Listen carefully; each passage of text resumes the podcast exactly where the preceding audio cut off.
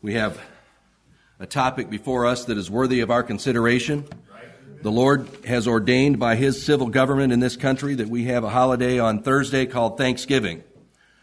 Now, they don't say that in their uh, public announcement anymore. Nobody really knows who they're giving thanks to on this day in the world, but we know. We know the intent of the holiday when it started, when our forefathers uh, who came into this land uh, had a day of giving thanks. And we know from many, many proclamations uh, over, the, over the years, even over the centuries that have been made, uh, what these days of Thanksgiving were for. And therefore, the one purpose that Brother Adam read to us, and that's that Jesus Christ is worthy of praise, and we ought not to be one of the nine that didn't come back when they were cleansed and give thanks and fall down at the feet of Jesus Christ. Because there were nine that as they stood there and begged for the Lord to heal them, wanted and knew that He had the power to give them what they wanted, which was to be cleansed from leprosy, a terrible disease that they didn't want to have anymore. And so we often beg the Lord to deliver us from many things, from diseases, from enemies, from difficult situations, and He will do it, just as He did for those nine. Amen. But if we're walking along the way and the Lord delivers us and we just keep walking, and don't come back and give thanks to the one who delivered us, then we are one of the nine. And that is a terrible thing. As I said in the uh, preparation yesterday, that it's almost as bad, and maybe it is as bad, or maybe it's an indication of the Lord saying to you, I never knew you. If you are not thankful for what the Lord has given you, then He may not know you. So let's consider these things this morning as we go to His Word and we find eight different ways to think about Thanksgiving. There are always different ways we can turn and we can examine a facet of something in God's Word. And we've seen that from the five phases of salvation, from the facets of salvation. We've, we've looked at things in this way. Our brother Nathan on Wednesday gave us uh, some of the facets of zeal, of godly zeal. So we're going to look at this this way this morning and we're going to start with judgment. I said earlier that we would have an opportunity to look at this from a positive way and a negative way. I'm going to start with the negative because there is a way that we have to be careful. There is judgment that comes if we're not thankful, and we want to consider that. And it is a motivator. God wouldn't have put it in His Word if it wasn't there to motivate us. It is a motivator, just as chastening is a motivator. We just sang about chastening. And so we don't want to neglect that. We'll start with that, but then we're going to go to the many benefits, the many, many benefits that the Lord has given us. Excuse me. One of those benefits is the cold medicine I was able to take so that I can even speak. Thank you, Lord. Um, so this morning we've got judgment. If we are not, if we are not giving thanks to the Lord, He will bring judgment in our lives. In Deuteronomy 28, and you don't need to turn there, I'll let you know, we've got a lot of scripture to cover, and I'm just going to read much of it because I don't want to be long. And I want us to get to the second service where we put this into practice. And we need to stir each other up today in our Thanksgiving. The mighty men of God, the, uh, just like David's mighty men, we don't go out and do battle uh, with swords and with um, shields and the things that David did when he was leaping over a wall and running through a troop. We do battle by offering sacrifice from our lips. And if we do that well, we motivate those that are under our care. We motivate our brothers in the church and our sisters in the church to give God glory. And then we can have a glorious day on Thursday as we've stirred one another up to do these things. There is an abundance of all things in our lives. God gave an abundance in the Garden of Eden and it has continued. He's brought scarcity before for his reasons, but there's an abundance of things. And God said to, to the people of Israel in Deuteronomy 28, because thou servest not the Lord thy God with joyfulness and with gladness of heart for the abundance of all things, therefore shalt thou serve thine enemies, which the Lord shall send against thee, in hunger and in thirst and in nakedness and in want of all things. And he shall put a yoke of iron upon thy neck until he have destroyed thee. The warning is clear. If we don't serve the Lord with joyfulness and with gladness of heart, both of which are choices, not feelings, the feelings follow the decision to choose. If we do not serve Him with joyfulness and gladness of heart for the abundance of all things, if Israel, in, in Moses' time, if Israel had an abundance of all things, have you looked in your refrigerator?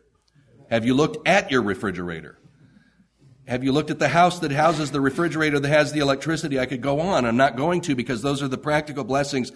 There, it's very easy to see the abundance of all things. We pray about it and thank the Lord often about it, but consider, stop and consider. And if you are not joyful or glad of heart, there will be cursing coming your direction. Joyfulness is something that should characterize God's people. And our brother Nathan did us a service because that joyfulness is part of zeal. It's godly zeal that stirs up and creates joyfulness of heart that ena- enables us to speak with our lips and to move with our hands to do those things that show joy and gladness of heart. He will destroy us and give us want of all things. So he's given us good things, an abundance of good things, but the destruction, the judgment is actually he takes all that away and gives us leanness or uh, the want of all things.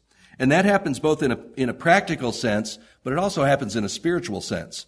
And we're going to get to the fact that we have been blessed with many, many spiritual blessings, unspeakable blessings. And we're going to highlight those rather than the things like electricity or 15 years ago, our brother went off about the decimal point and the blessings of the decimal point, if any of you remember that. We're going to look at, at the things that are spiritually blessing us because we're reaching for higher ground. The great things that we have are wonderful and we should give thanks for those and even the heathen should give thanks for those things. We're going to reach higher. There's another judgment. Turn in your Bibles with me to Romans chapter 1. Romans chapter 1, most of us are familiar with it. We've even been rejoicing lately because we see the fulfillment of Romans chapter 1 in our country with same sex marriage being um, legalized throughout the land. It's just a, if, if that bothers you, I mean, it's, it should bother you in that sense, but if it bothers you that that's happening, don't let it bother you. How often have we prayed and said, God, bring judgment on this land for its unthankfulness? And that's what the, that's what has happened here. In Romans chapter 1, beginning at verse 18, for the wrath of God is revealed from heaven against all ungodliness and unrighteousness of men who hold the truth in unrighteousness, because that which, because that which may be known of God is manifest in them. For God hath showed it unto them. For the invisible things of him from the creation of the world are clearly seen, being understood by the things that are made, even his eternal power and Godhead, so that they are without excuse. Because that when they knew God, they glorified him not as God, neither were thankful, but became vain in their imaginations, and their foolish heart was darkened. Professing themselves to be wise, they became fools and changed the glory of the uncorruptible God into an image made like to corruptible man and to birds and four-footed beasts and creeping things. Wherefore God also gave them up to uncleanness through the lusts of their own hearts to dishonor their own bodies between themselves who ch- changed the truth of God into a lie and worshiped and served the creature more than the creator who is blessed forever. Amen. Amen. And for this cause, God gave them up unto vile affections. For even their women did change the natural use into that which is against nature. And likewise also the men, leaving the natural use of the woman, burned in their lust one toward another men with men working that which is unseemly and receiving in themselves that recompense of their error which was meet. Amen. So what you see in the world today is meet, just and right judgment of this nation and the people that he has rewired to think to leave the natural, for a man to leave the natural use of a woman sexually and to instead burn in their lust against Uh, or for other men is visible evidence of God saying this land and this people is unthankful. And so he has given us, what did it say? It's the wrath of God is revealed. It's revealed. So when you see this perversion in the land, rampant in the land, God's wrath's revealed. Right. That is his wrath. You may be thinking firestones, you know, hailstones and fire coming down and destroying Sodom and Gomorrah. That's the way he did it to Sodom and Gomorrah, and he will do that to this world. But right now, his wrath is revealed in the rewiring of the, of the people that have turned their, turned the world upside down when it comes to their sexual desires. But think about it. God starts out with the fact that the, he's not talking about Christians. He's talking about even the heathen should see in the creation and know, because they're without excuse. They should know that there is a God and that He created everything and they should be thankful. Right. Even if they don't know Jesus Christ, even if they don't have the Bible, they do have creation. They have an abundance of all things. They should be thankful, but they're not. And so God comes and judges them and turns them over to reprobate minds so that we can see His wrath revealed today. And we were told that it would be revealed in our days because Paul told Timothy that we were going to to um, see these things happen in perilous times. He said in 2 Timothy chapter 3, this know also, that in the last days perilous times shall come. For men shall be lovers of their own selves, covetous, boasters, proud, blasphemers, disobedient to parents, unthankful, unholy, and so on. And it goes on to list even more things that they'll be. These are enough to characterize our generation, but notice that second to the last word in verse 2 is unthankful. That is a mark of the perilous times of the last days. And we can know if we'll just turn and look at this week that we've got coming up and this day of Thanksgiving when businesses in the land are debating whether to stay open on Thursday because they might miss out on some shopping hours. There is no thanks in their heart. There's no thanksgiving in their heart. They're all looking forward to Baal Mass, and they're all looking, for, looking forward to their Black Friday that comes after Thursday, so much that they want to move it to Black Thursday. Because there's another day off so people can go shopping to raise the, the, uh, the revenues for the businesses that they can be in the black because they've operated in the red up until today. This is an idea and a, a, a revelation of God's judgment on this land. The fact that they call it Turkey Day instead of Thanksgiving. It isn't Turkey Day. Have a ham. It doesn't make any difference what you eat. It, because you're supposed to eat whatever, whatsoever your soul lusteth after, which we'll get to in a little bit. And mine doesn't lust after turkey, but you can have some if you want some. Or football games, or newspapers that are thick. I don't even know if anybody gets newspapers anymore. Um, but it, it does come in the mail because they're advertising. They're pouring it on. They want you to come out and spend your money. It's Thanksgiving Day. I mean, they do this for other holidays, but how much do they pour into Thanksgiving advertising because of Black Friday? It's become this national obsession. People camp out in front of stores in order to get the latest and greatest and get the best deals. It's ridiculous.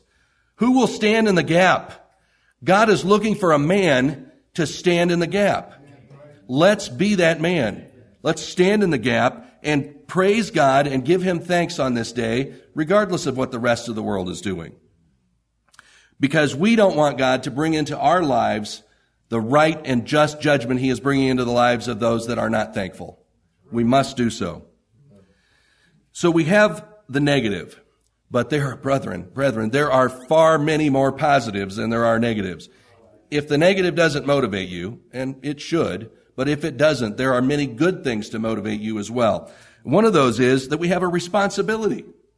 You know, we've heard recently about the, uh, the, the kids back in college in Missouri and other places that want a free education and, and a free lunch and, um, you know, higher wages so that they can uh, pay for their toys, I guess, because they're not paying for their education anymore. And they're unthankful. They're ungrateful. It's a manifestation of a lack of gratefulness that they don't understand the fact that they're getting a higher education is a blessing, let alone uh, getting it paid for, that they're not going into debt for it. They forget something. They have a responsibility. They're looking for their rights. They're looking for, with their hand out for what they want instead of thinking, what, am, what is my responsibility to have the privilege of being in this institution of higher learning? What should I be returning? It used to be understood that way. It's another example of, of ungratefulness. But we have a responsibility given to us from Scripture about and for giving of thanks. In fact, God says in Christ Jesus that we ought to be thankful for everything. Everything. He says in, Th- in 1 Thessalonians 5, in everything give thanks, for this is the will of God in Christ Jesus concerning you. People are wandering around the world saying, what's the will of God for my life? I don't know. What does God want me to do? Give thanks in everything. They can do that today or they can do that on Thursday and fulfill His will, and so can we. I said earlier that we must enter into the worship of God with hearts in glad thanksgiving because of the negative things, but we also ought to because of what we read in Psalm 100. We read that together and we realize the Lord, He's good. He's good. It, we, just as Brother Zach pointed out, or I think it was Brother Adam pointed out, we're not worshiping a, a God that requires. Who did say that? Who said it was the that didn't? Eric said that. Sorry, brother. Thank you for saying it. We, he doesn't require blood. He doesn't require the sacrifice of our children. He doesn't even require the sacrifice of bulls and of goats. Instead, he requires the sacrifice of our lips and gladness of heart, giving praise unto him. What a wonderful God we serve. You know, we expect our beneficiaries, for example, our children, to be thankful for what we give them. We have that expectation. So as a father or a mother, when you provide something for your children and they're not thankful, you know, they just sort of shrug it off and say, yeah, give me that and, and, and walk on. You turn them around maybe a little abruptly and cause them to give thanksgiving to you. Not because you think that you're worthy necessarily, but because you want them to understand they ought to respect and be thankful for what's been given to them. How much more our Heavenly Father should He expect that of us? You know, in Psalm 26, David wrote, I will wash my, mine hands in innocency, so will I compass thine altar, O Lord, that I may publish with the voice of thanksgiving and tell of all thy wondrous works it's not just a, a, it's not enough to just be thankful in your heart, to have a warm feeling of thankfulness, because thankfulness is not thanksgiving.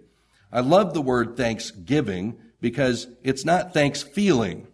It's thanksgiving. So you have to do something. And the way that you give thanks primarily is with the voice of thanksgiving. David even says in Psalm 95 that with, with thanksgiving, we ought to make a joyful noise with psalms. We have 150 of them. Most of them are making a joyful noise that we can read and even sing in some cases.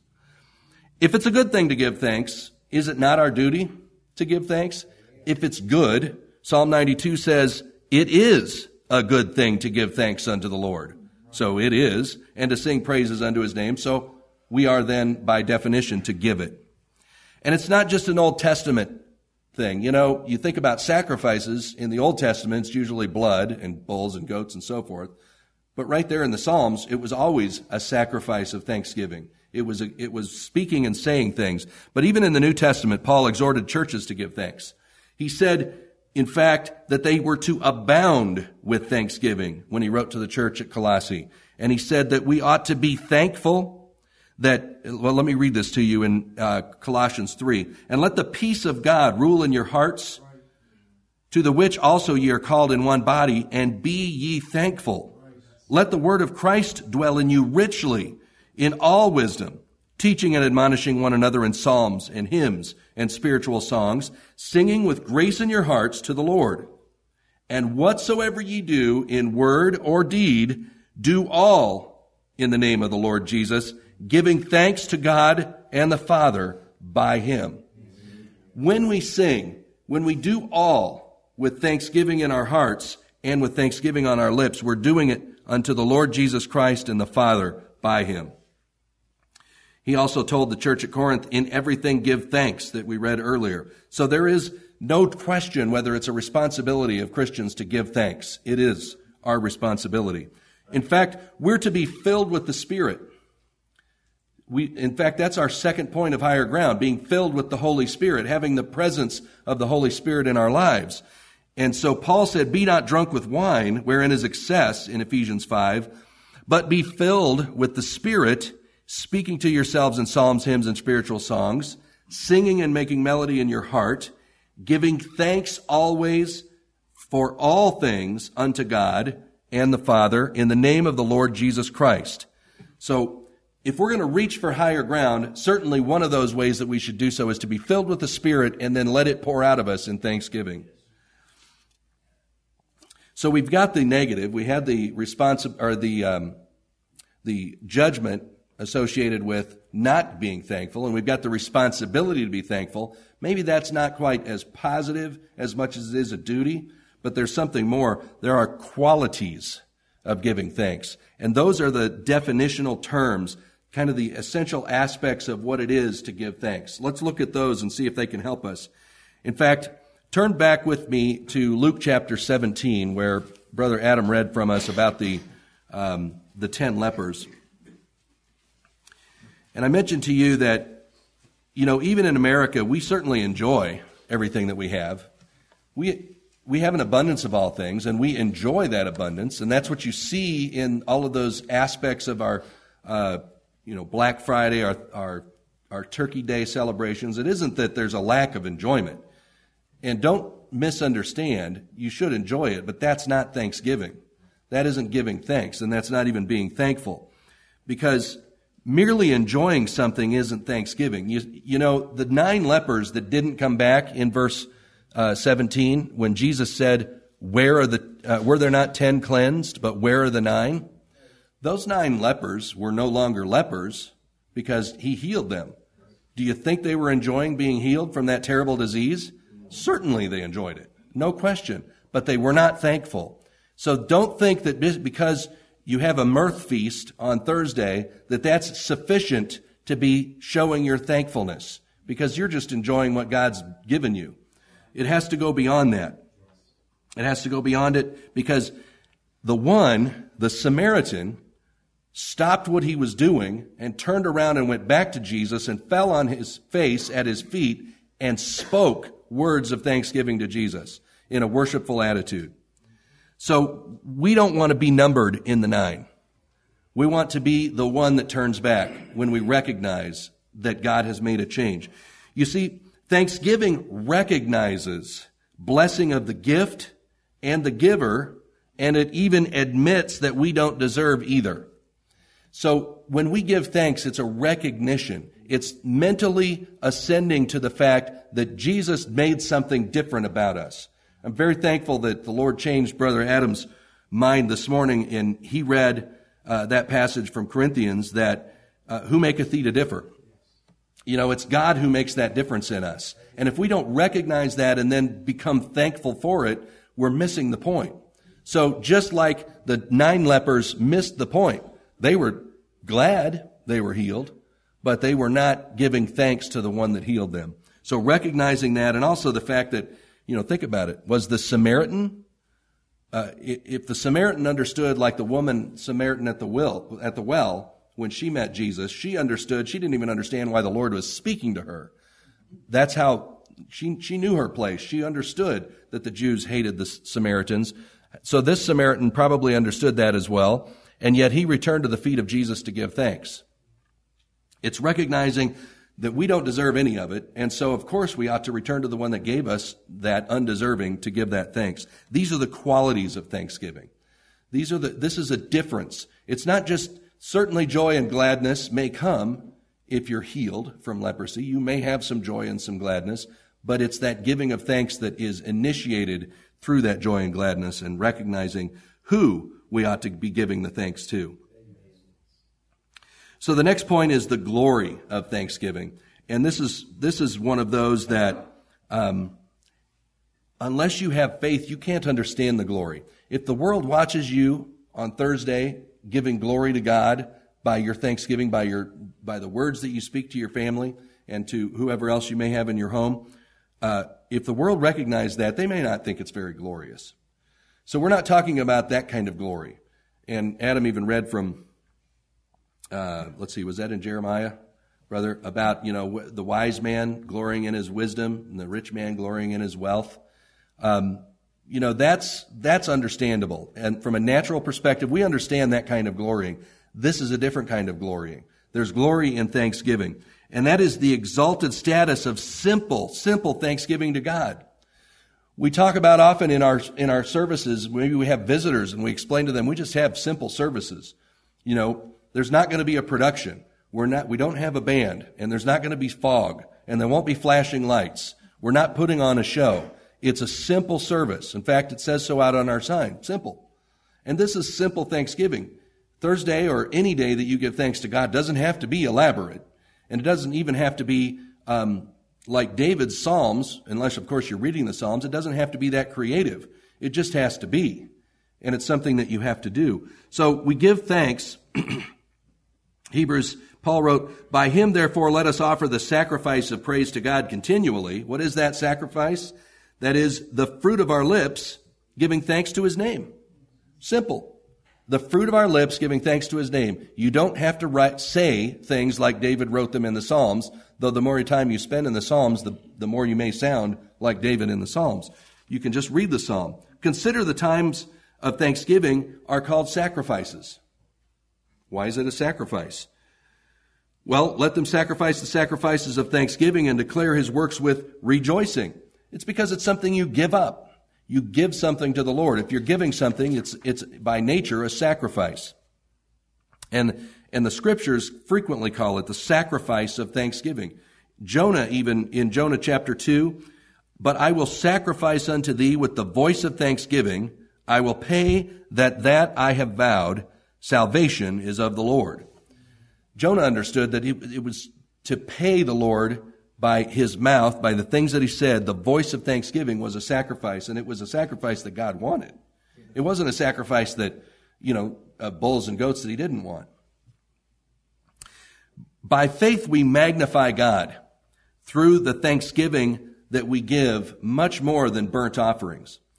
And when we say that it's simple and it's by faith, think about all the preparation and work that went into giving sacrifices of bulls and of goats. You know, it's not just a simple thing that happens. First of all, you, well, I won't describe the, what has to happen. But if you get a chance to go to a butcher sometime, and I'm not talking about the one that's in the back of the store, that's not the butcher, the one that actually does the processing of a beef or, a, or something like that, or go hunting with Roland and, uh, and watch him field dress a, a deer, it's work and it is a sacrifice and there, and it's dirty and it's messy and they had people that were assigned levites that were assigned to do that all we have to do is offer sacrifice with our lips. His yoke is easy and his burden is light. If this is our sacrifice, it is an easy sacrifice to give. We ought not to then weigh back or hold back and, and keep ourselves from giving it. the scripture calls it the calves of our lips in Hosea 14. O Israel, return unto the Lord thy God, for thou hast fallen by thine iniquity. Take with you words and turn to the Lord. Say unto him, Take away all iniquity and receive us graciously. So will we render the calves of our lips. You see, it's the words that are the sacrifice. So think of some words. Put yourself in the Bible, read the words. I'm going to give you some at the end that you can jot down if you're not sure where to go. Simple, easy. God's even given us the words. We don't even have to think of them ourselves. You know, there is something else, another aspect of the glory of Thanksgiving, and that's if you think about reading in the book of Revelation what it's going to be like in heaven when all the saints come and heaven's going to be ringing with the sound of thanksgiving. And that's going to be voices singing, all of the saints of God singing around about the throne. The beasts give glory all the elders fall down, they throw down, cast down their um, crowns, and they give glory to God, and all of them sing and say, blessing and glory and wisdom and thanksgiving and honor and power and might be unto our God forever and ever. Amen. Amen. The words that we use, the enthusiasm with which we use them, gives God glory. And we take that and know that by faith. We're not standing in heaven right now. We have a word picture presented to us in Revelation, but we look forward to that. We love, I love to turn back to Revelation and read those chapters. Chapter 5, for example, uh, chapter 19, describing our Lord Jesus Christ in his glorious um, appearance in heaven. It's wonderful, and it causes us to give thanks. So there is glory in thanksgiving, and it's glory that occurs by faith and not by sight. But that shouldn't surprise us because all of our faith is by, by faith. All of what we believe is by faith and not by sight. We have many examples in the Bible. So we've covered four topics so far. We've covered the fact that God will judge us if we don't give him thanks. We covered the fact that there is a responsibility, according to Scripture, to give thanks by what He's given. We just we covered the um, qualities of thanksgiving. That you know, it's not just the mere enjoyment of those things that He's given us, but actually giving thanks for them. And then we've just covered the glory of thanksgiving. The next is the demonstration. You know, I loved the example that um, that our brother Nathan gave us on Wednesday night. You know, he let's say he gave us the definition of zeal, he gave us the defense of zeal, and then he gave us the demonstration of zeal. We're going to have a demonstration of thankfulness from men, uh, men who love the Lord and gave thanksgiving. One of those great ones is Jacob, one of the fathers, one of the patriarch fathers of Jacob. When Jacob prayed in Genesis chapter 32, he prayed that prayer, and we, we just talked about the quality of thanksgiving, that it's understanding that you're not worthy. If you understand, if you come from the standpoint of whatever I have received, I know I'm not worthy, you're going to be thankful, right? Because if you're worthy, why would you be thankful? You deserved it. So you wouldn't be thankful for something that you deserve. You would be thankful for something you didn't. Jacob said, I'm not worthy of the least of all the mercies and of all the truth which thou hast showed unto thy servant. For with my staff I passed over this Jordan, and now I am become two bands. He was thankful for the fact that he had been, he had become rich. But he didn't say that first. He started with mercy. He was thankful for all of the mercy the Lord has shown him and all of the truth that he was shown. You know, later, after, um, after he had, uh, had been received by his brother and had not yet, or, you know, it didn't, wasn't attacked and, and Esau was willing to receive him. They had peace between them. Uh, God commanded Jacob, and he said in Genesis 35, Arise, go up to Bethel and dwell there, and make there an altar unto God that appeared unto thee when thou fleddest from the face of Esau thy brother. Then Jacob said unto his household and to all that were with him, Put away the strange gods that are among you, and be clean, and change your garments, and let us arise and go up to Bethel. And I will make there an altar unto God who answered me in the day of my distress and was with me in the way which I went. Like his father Abraham, he commanded his children and his family to go after him, to do those things that were thanksgiving. And so he prepared himself. He was going to build an altar, but he said to his family, put away the strange gods, clean yourself up, put on new clothes, let's get up, let's go, and let's do this thing. So Jacob was one of action. And we as fathers are ones that need to call our wives and children to action when it comes to Thanksgiving. We can demonstrate it ourselves like the patriarch Jacob did. Israel was given the Passover. Israel was given the Passover that happened every year, year over year. And the reason for that Passover was a remembrance. It was to call to memory those things that God had did. When we heard uh, Brother Joel read about the horse and rider falling into the sea. And by the way, those, that passage, um, it's Moses' prayer in Genesis, in Exodus 15, is um, if you don't know the song, "The Horse and Rider Fell into the Sea," ask one of my kids and they'll sing it to you. It's just a few of those verses set to music, and it's it's glorious because it's the kind of Thanksgiving that God wants. Now we don't have we're, we're not delivered from from Egypt like uh, like the Israelites were, but we are delivered in a sense from the Egypt that we live in.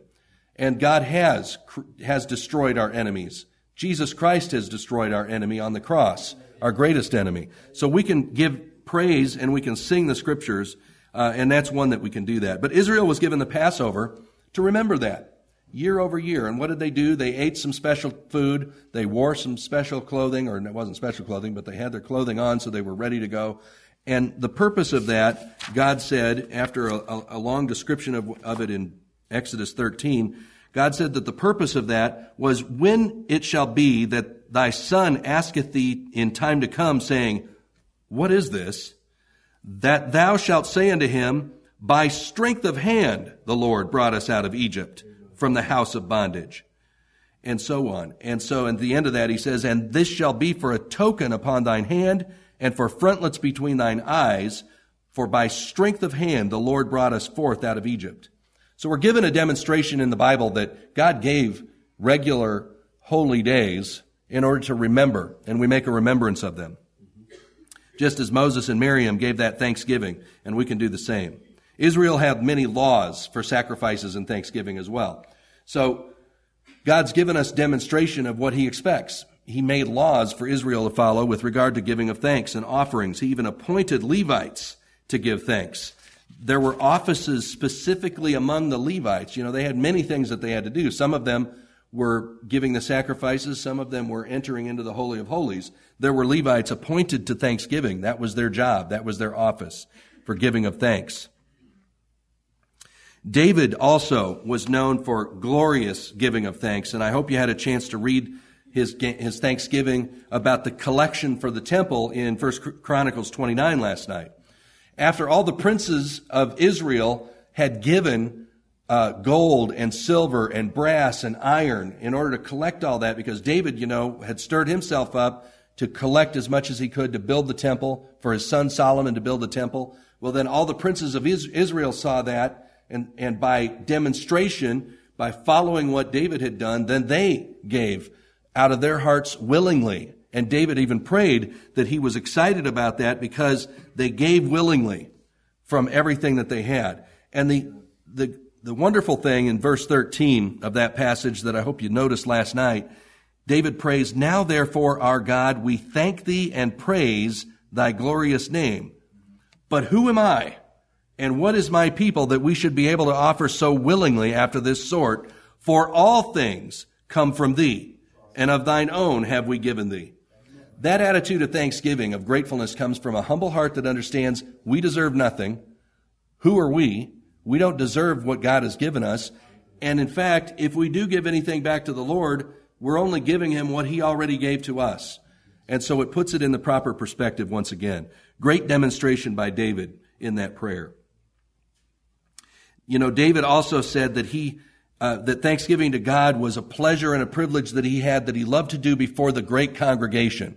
So when we come into this house, as we're going to do this, this in the second service, we will have the opportunity to stand before the great congregation and give thanks and praise because, well, first of all, because we're given the privilege of doing it. But second of all, because it's an opportunity for us to show and prove our love for the Lord. He says, David said in Psalm 35, I will give thee thanks in the great congregation. I will praise thee among much people. On Thursday, you may have a great congregation, or you may have just one or two of you around the table. Whatever the case is, this is a different kind of thanksgiving. This is thanksgiving in the house of God among the people of God. There's thanksgiving that you do in your home. There may be thanksgiving, or there, not may, there ought to be thanksgiving that you do in your prayer closet by yourself. But there is a time when there's thanksgiving and praise among much people. And this is our opportunity to do so today, just as David did.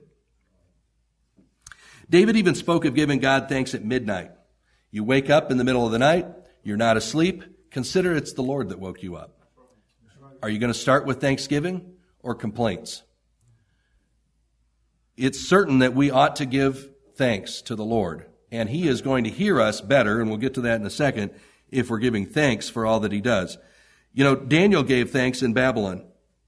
If you consider he was a captive, uh, he was castrated for the for the service of king the king of Babylon Nebuchadnezzar, and uh, he was taken away from his people. He was made a prince in the province, and he, he was raised up. But um, nevertheless, you know, Daniel's life is an example to us of how to serve in a land in a situation that's difficult you know, we get a little bit of inferiority complex, and a lot of Christians um, are stirred up and think that somehow we're terribly persecuted in this country.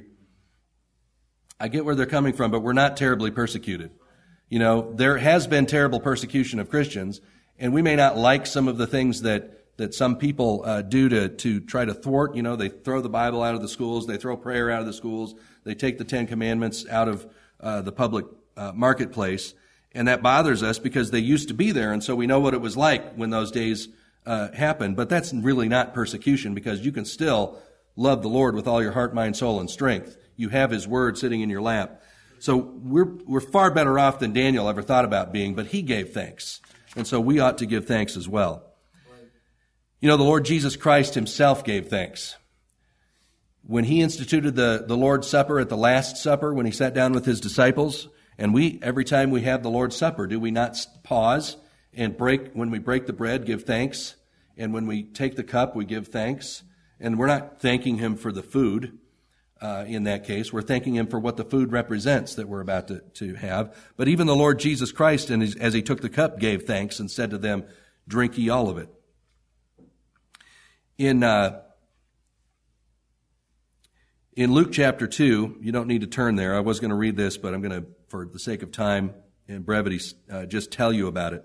You remember Simeon and Anna at the temple. They'd been waiting. They knew Jesus Christ was about to be born and he was going to be coming to the temple to be circumcised. They knew that.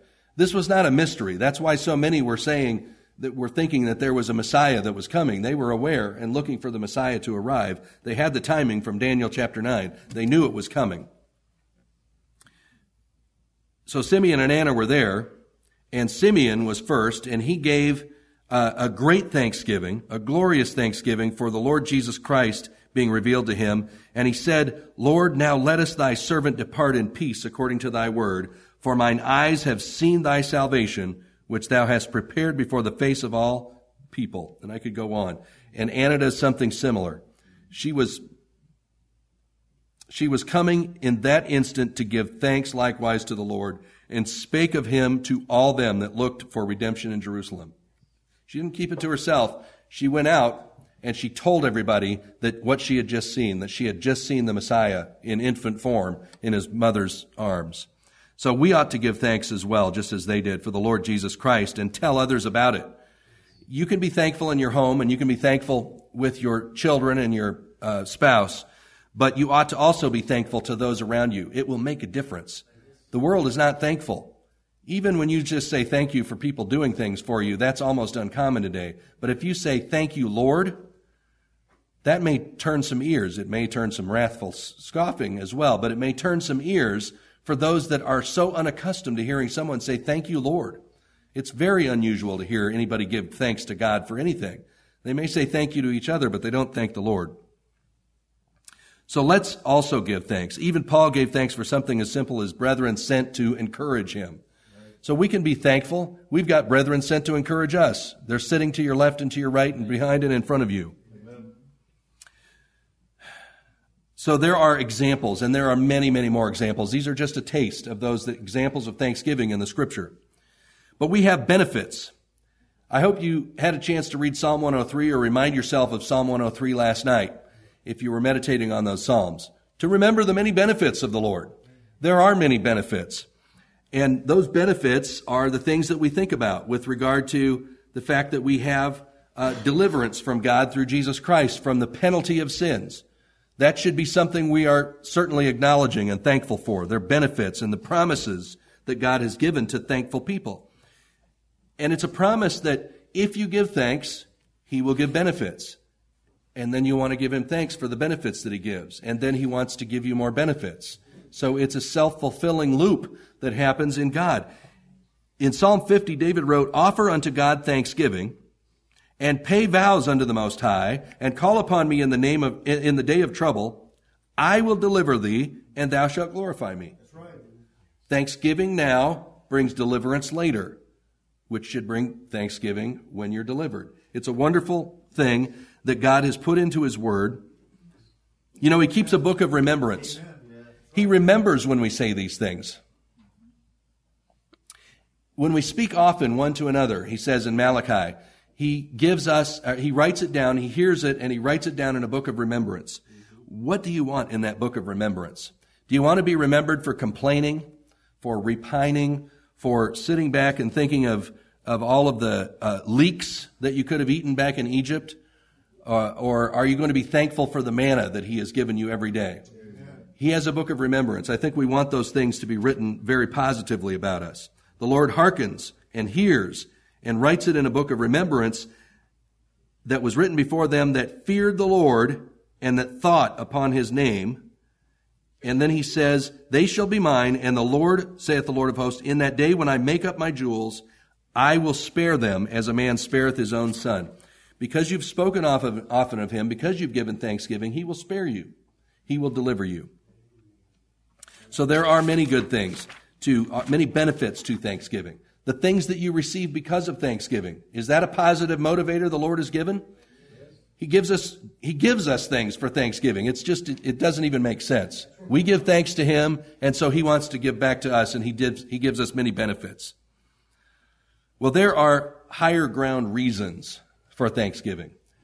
And if there's a, if, if the rest of this uh, that we have just said doesn't make any sense to you, that, that I've delivered up to this point, it's not motivating to you, um, then think about these things. Because if you're with us, reaching and searching for higher ground, as the pastor has been teaching us, then these are things that ought to motivate you to give thanks this, this uh, Thursday as well as every day of your life. I'm going to just highlight these. I'm not going to elaborate on them because you know them very well. These are the things that, these are the reasons that we ought to give thanksgiving, and wise men will thank God for these things. Yes, we'll thank God for our air conditioners, and we'll thank God for our refrigerators and our computers and all on, so on and so forth, and, and that we have the Word of God freely on our, you know, devices and all those. Yes, there's a place for that kind of thanksgiving. And that's like looking out at the stars. And so then you're not really any better than the heathen who ought to be giving thanks if you're looking at the creation and giving thanks. That's not enough it's fine. I'm not saying you shouldn't be thankful for any of those things, but there are better things that we ought to be thankful for if we're higher ground Christians. The first one is God's holiness. God's holiness. Holy, holy, holy is the Lord God Almighty. If it wasn't for His holiness, we wouldn't be able to, um, we, we, we would not understand that He is a perfect and good God. You know, it's the, it's the word good that um, surprises me. When Brother Newell often refers to and is thankful for God being a good father. And I appreciate that remembrance that he brings frequently because you think about kind of the kindness and the benevolence of God. But he's a good father in that there is no unrighteousness in him. You know, I'm a father that I try to be good to my children. The problem is I'm also a sinner. And so I'm not a good father in the sense of the, the way God is holy to his children. We don't have to be fearful that we have a God that's irrational or has any sin in him or that we can't trust him because he is totally free from all sin and unrighteousness and iniquity. He is holy. And so we have a God that is holy and that gives us cause for thanksgiving and it's throughout the Psalms. We also have a God that is full of goodness and mercy. And that's the goodness that I'm, I was thinking of with regard to him being a good God, that he is merciful and kind and benevolent toward us, and he's filled with mercy. These are higher ground traits. We ought to be thankful to God because he's full of goodness and mercy, and that he gives righteous judgments through the Word of God. So we're, we're thankful that, yes, we're thankful we have the Word of God, but the Word of God gives us God's righteous judgments so that we know how to behave, how to react, how to respond in this world, and how to live our lives accordingly. There's something else that maybe this should have been at the top. It's in the middle, but maybe it should have been at the top, and that is Paul spoke of it. It's an unspeakable gift. How can Paul speak about an unspeakable gift? Paul tried to speak about this unspeakable gift, and it's not sufficient to give us the true understanding of this unspeakable gift. Paul said, Thanks be unto God for his unspeakable gift. That isn't salvation, by the way. The unspeakable gift is not salvation. The unspeakable gift is our Lord and Savior, Jesus Christ. He is the unspeakable gift. What can you say about him? He's the fairest among 10,000, I tried to say the other day. And that's not sufficient. He is the fairest of all the children of men. That's true, because he is one of the children of men, but he is the fairest. But how can you possibly describe this unspeakable gift, Jesus Christ? if you if you've heard the song I come uh, let's see it's called in the garden and it's a song about going and, and spending time with the Lord in a garden speaking to him walking along and, and so forth if you haven't heard that song I, I, I commend it to you I listened to it again last night that should make if there's if there's anything that motivates you from a, a, your bowels to give thanks to the Lord it's the fact that Jesus Christ wants to spend time with me or you in a personal relationship that's worthy of much thanksgiving. It's the unspeakable gift of the Lord Jesus Christ. Paul thanked God for deliverance from the body of this death. It hasn't happened yet fully, you know, but Paul was, was in Romans chapter 7 was talking about the, the um, experience of the Christian that there are things that I want to do, that the new man in me wants to do, but I find that there's sin and it's a law of my members, that there's sin and unrighteousness in me, and so I can't do what I want to do because that's always an internal fight. And then he, he cries out to God and says, Who shall deliver me from this body of this death? I thank God through Jesus Christ, my Lord. We ought to thank God through Jesus Christ our Lord that He will deliver us from this body of death once and for all. How about the grace that God has poured out in our church? Paul thanked God for the various ways and grace being poured out in all the churches that he ministered to through his letters and in person. So we ought to pour out our thanks to God for the grace that he has given in our church. You know, Paul also thanked God for his ministry. Paul was ordained a minister of the gospel. And we ought to be thankful for the ministers of the gospel, and specifically for the minister of, of the gospel sent to us in this church. We should be thankful for our pastor. Paul thanked Jesus Christ in 1 Timothy 1 for enabling him and counting him faithful and putting him in the ministry.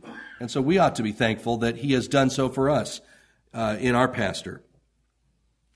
How about the hope of, re- of the resurrection and eternal life? If you're in this world and you see the, the children of this world, they, they fear death. They don't want to have anything to do with death. They stay away from funerals. They hate them. They don't want to see cemeteries. The, one of the reasons our pastor wants a cemetery isn't so that we can walk in with a warm feeling about grandma laying out in the cemetery uh, outside the church building. It's to remind us of the brevity of this life that we're going to be in that ground someday. And what are we doing today? Because in the ground, our lips will not praise him. That's the reason to have a cemetery outside the church is the, the sober reminder of the shortness and brevity of this life to stir us up so that when we come into this house, we're ready to give thanksgiving. We're ready to give thanks. But the hope of res- the resurrection and eternal life doesn't bother us that we see the graves out there. We're not worried about being in that grave because we have hope that we're going to be taken up out of that grave and raised up to be with the Lord forever. And another point of thanksgiving is that God has even given us the ability and willingness to be in His house, to love His word, to love His people, to serve Him accordingly. You know, Brother Zach just prayed a little bit ago that uh, if we're not thankful, make us thankful. If we're not zealous, stir us up to be zealous, Lord. So he gives us that ability and willingness to do those things. And that was in the prayer that David, you know, David pointed out that you read last night. The fact that they even offered willingly was because the Lord made them to do that. And so David thanked them for that. We already said we ought to be thankful in everything and in all things, but we ought to. There is nothing that happens in this world that isn't according to God's hand. In Romans 8:28 that many know, understand that all things work together for good. If you believe that, scripture says it so you should, but if you believe that, then you ought to be thankful for it because you can know regardless of what is happening to you, even though it doesn't feel like it should be thankworthy, it feels painful, you give thanks anyway, and then that promise kicks in. That benefit of thanksgiving kicks back in that God said He will deliver you from that affliction. So in everything give thanks, including in your affliction. Okay, we're going to wrap this up with the practice of thanksgiving. The last point is practice. How are you going to do it? Well, many of what, many of the things that we just heard about are practices. It's the things that we can do and we've seen. So I won't reiterate those, but a few other things. If you don't do this, th- this goes back to um, simple. Remember, it's our Thanksgiving is simple. It doesn't need to be elaborate. But one of the things that God has given us in His Word is that we ought to give thanks before we eat our food. If you're going to sit down and start chowing down on your Big Mac and your fries without being thankful for it, then you're going to end up in Romans chapter 1. It, it, may seem not a big deal to you that you've plopped down the 450 for your meal at Burger at uh, McDonald's or Burger King if you want to go there. It may not seem a big deal. It wasn't really that big a deal, and and it's not really that good of food. But you've chosen to sit down. You've chosen to eat, and the fact that you can even walk into a building like that and get something good to eat for such a cheap price and be filled, it's better than the manna. Maybe it's not better than the manna, but it's better than manna and, and a pile of pigeons that you've been eating for 40 years. I mean, so give thanks for the food that you eat. Even Jesus gave thanks before eating the bread and, and drinking the cup. So we can give thanks for before we eat. But that's not enough. If that's all you are thankful for is filling your belly, then you're no better than the pagans because they're thankful for that as well. in, to some degree. But if we're praying, if we're in our prayer closet or we're praying publicly, we ought to accompany any petition that we have with thanksgiving. Yes, we have things that we need from the Lord, but if we do not start with thanksgiving and end with thanksgiving, then why should He even consider giving us anything that we're asking for? We wouldn't do so for our children. If our children are always saying, give me this, give me that, give me this, and weren't thankful for it, the best remedy to that is to stop giving them things until they're thankful. And then it's just like the best remedy for the sloth is to make his belly button touch his spine. Stop feeding him and he will start to learn to work. So we should be thankful in our prayer, and that should be part of our prayer. We have an annual ordinance in this country called Thanksgiving, and I am I chose this topic today because of that day coming on Thursday, but it is a righteous and a good thing. And we ought to be thankful for the fact that we have that day in our country any, any further regardless of what they think of it. Because God gave us that example in, in uh, Exodus 13 of, uh, of establishing the Passover. We don't celebrate the Passover, um, but instead we give our thanks on a day of thanksgiving in this country. It's an ordinance to remind us. And so let's remember and be thankful. You know, the churches of Jesus Christ were known for their public thanksgiving. And what we're about to do in the second service is that public thanksgiving. In 1 Corinthians 14, now remember the topic here, the, the um, context is that Paul was teaching in 1 Corinthians 12, 13, and 14 about speaking in tongues and other gifts in the church. And he had, had said uh, that things ought to be done decently and, or, and in order. And so, in speaking about speaking in tongues in a foreign language, he said, Else when thou shalt bless with the Spirit, how shall he that occupieth the room of the unlearned say Amen? At thy giving of thanks, seeing he understandeth not what thou sayest. For thou verily givest thanks well, but the other is not edified. So we're not talking about speaking in tongues here, but we are talking about the fact that it's known that part of the church service in Corinth was saying amen to those that were speaking and then giving of thanks ourselves. So when the brothers get up here today to give thanks, we ought to be ready in the pews to say amen. The giving of thanks and amen is an exchange, and we speak to one another publicly about th- our, our giving of thanks. So we have to take time to observe and consider the providence of God. I would encourage you in your Thanksgiving activities. One of the things that uh, that we have done in the past uh, in our days of Thanksgiving is to make a list, and this takes some preparation. You have to think about this ahead of time if you haven't already got a list, maybe you already have a list of the things that God has done in your life, the deliverances. You know, we had this past summer our 35 year anniversary, and, and some of those things were we called the, the crossing of the Red Sea, the parting of the Red Sea, because God delivered us from some some things or delivered us to some things, if you want to put it that way. So you probably have those those things in your life. Take those opportunities to make little piles of stones uh, that are are piles of stones that your children can say, "What meaneth these?" Stones piled here, and you tell them about the things and the ways that God has delivered you, so that you then, by doing so and remembering and considering these things, are glorifying God. Just as the Israelites did when they said, Well, son, the pile of stones is there because one day God parted the Jordan River and we walked across as on dry land. That was a miracle. And the children understood it. And so you should be doing that with your life and pouring that into your children. And that's one of the things that you can do is observing and considering God's providence. In the Psalms, Psalm 107, David wrote, Whoso is wise and will observe these things, even they shall understand the loving kindness of the Lord. Right. You have to understand and observe these things in order to understand God's loving kindness, and we do that. In your preparatory reading last night, I had you read Deuteronomy 14. And the reason for that was primarily to show you one of the ways that our God is so different. When He calls for a sacrifice, when He calls for, for giving Him thanks, you know, we're not putting on sackcloth and ashes and bowing down. We're not, you know, on the gravel with our bare knees. None of that. There's no pain involved in this. He told Israel that they should take the tenth of all the good things that they got out of their field, out of their flock, 10% of it. And what were they going to do to, to honor and bless the Lord as a sacrifice? They were going to eat it. They were going to eat it.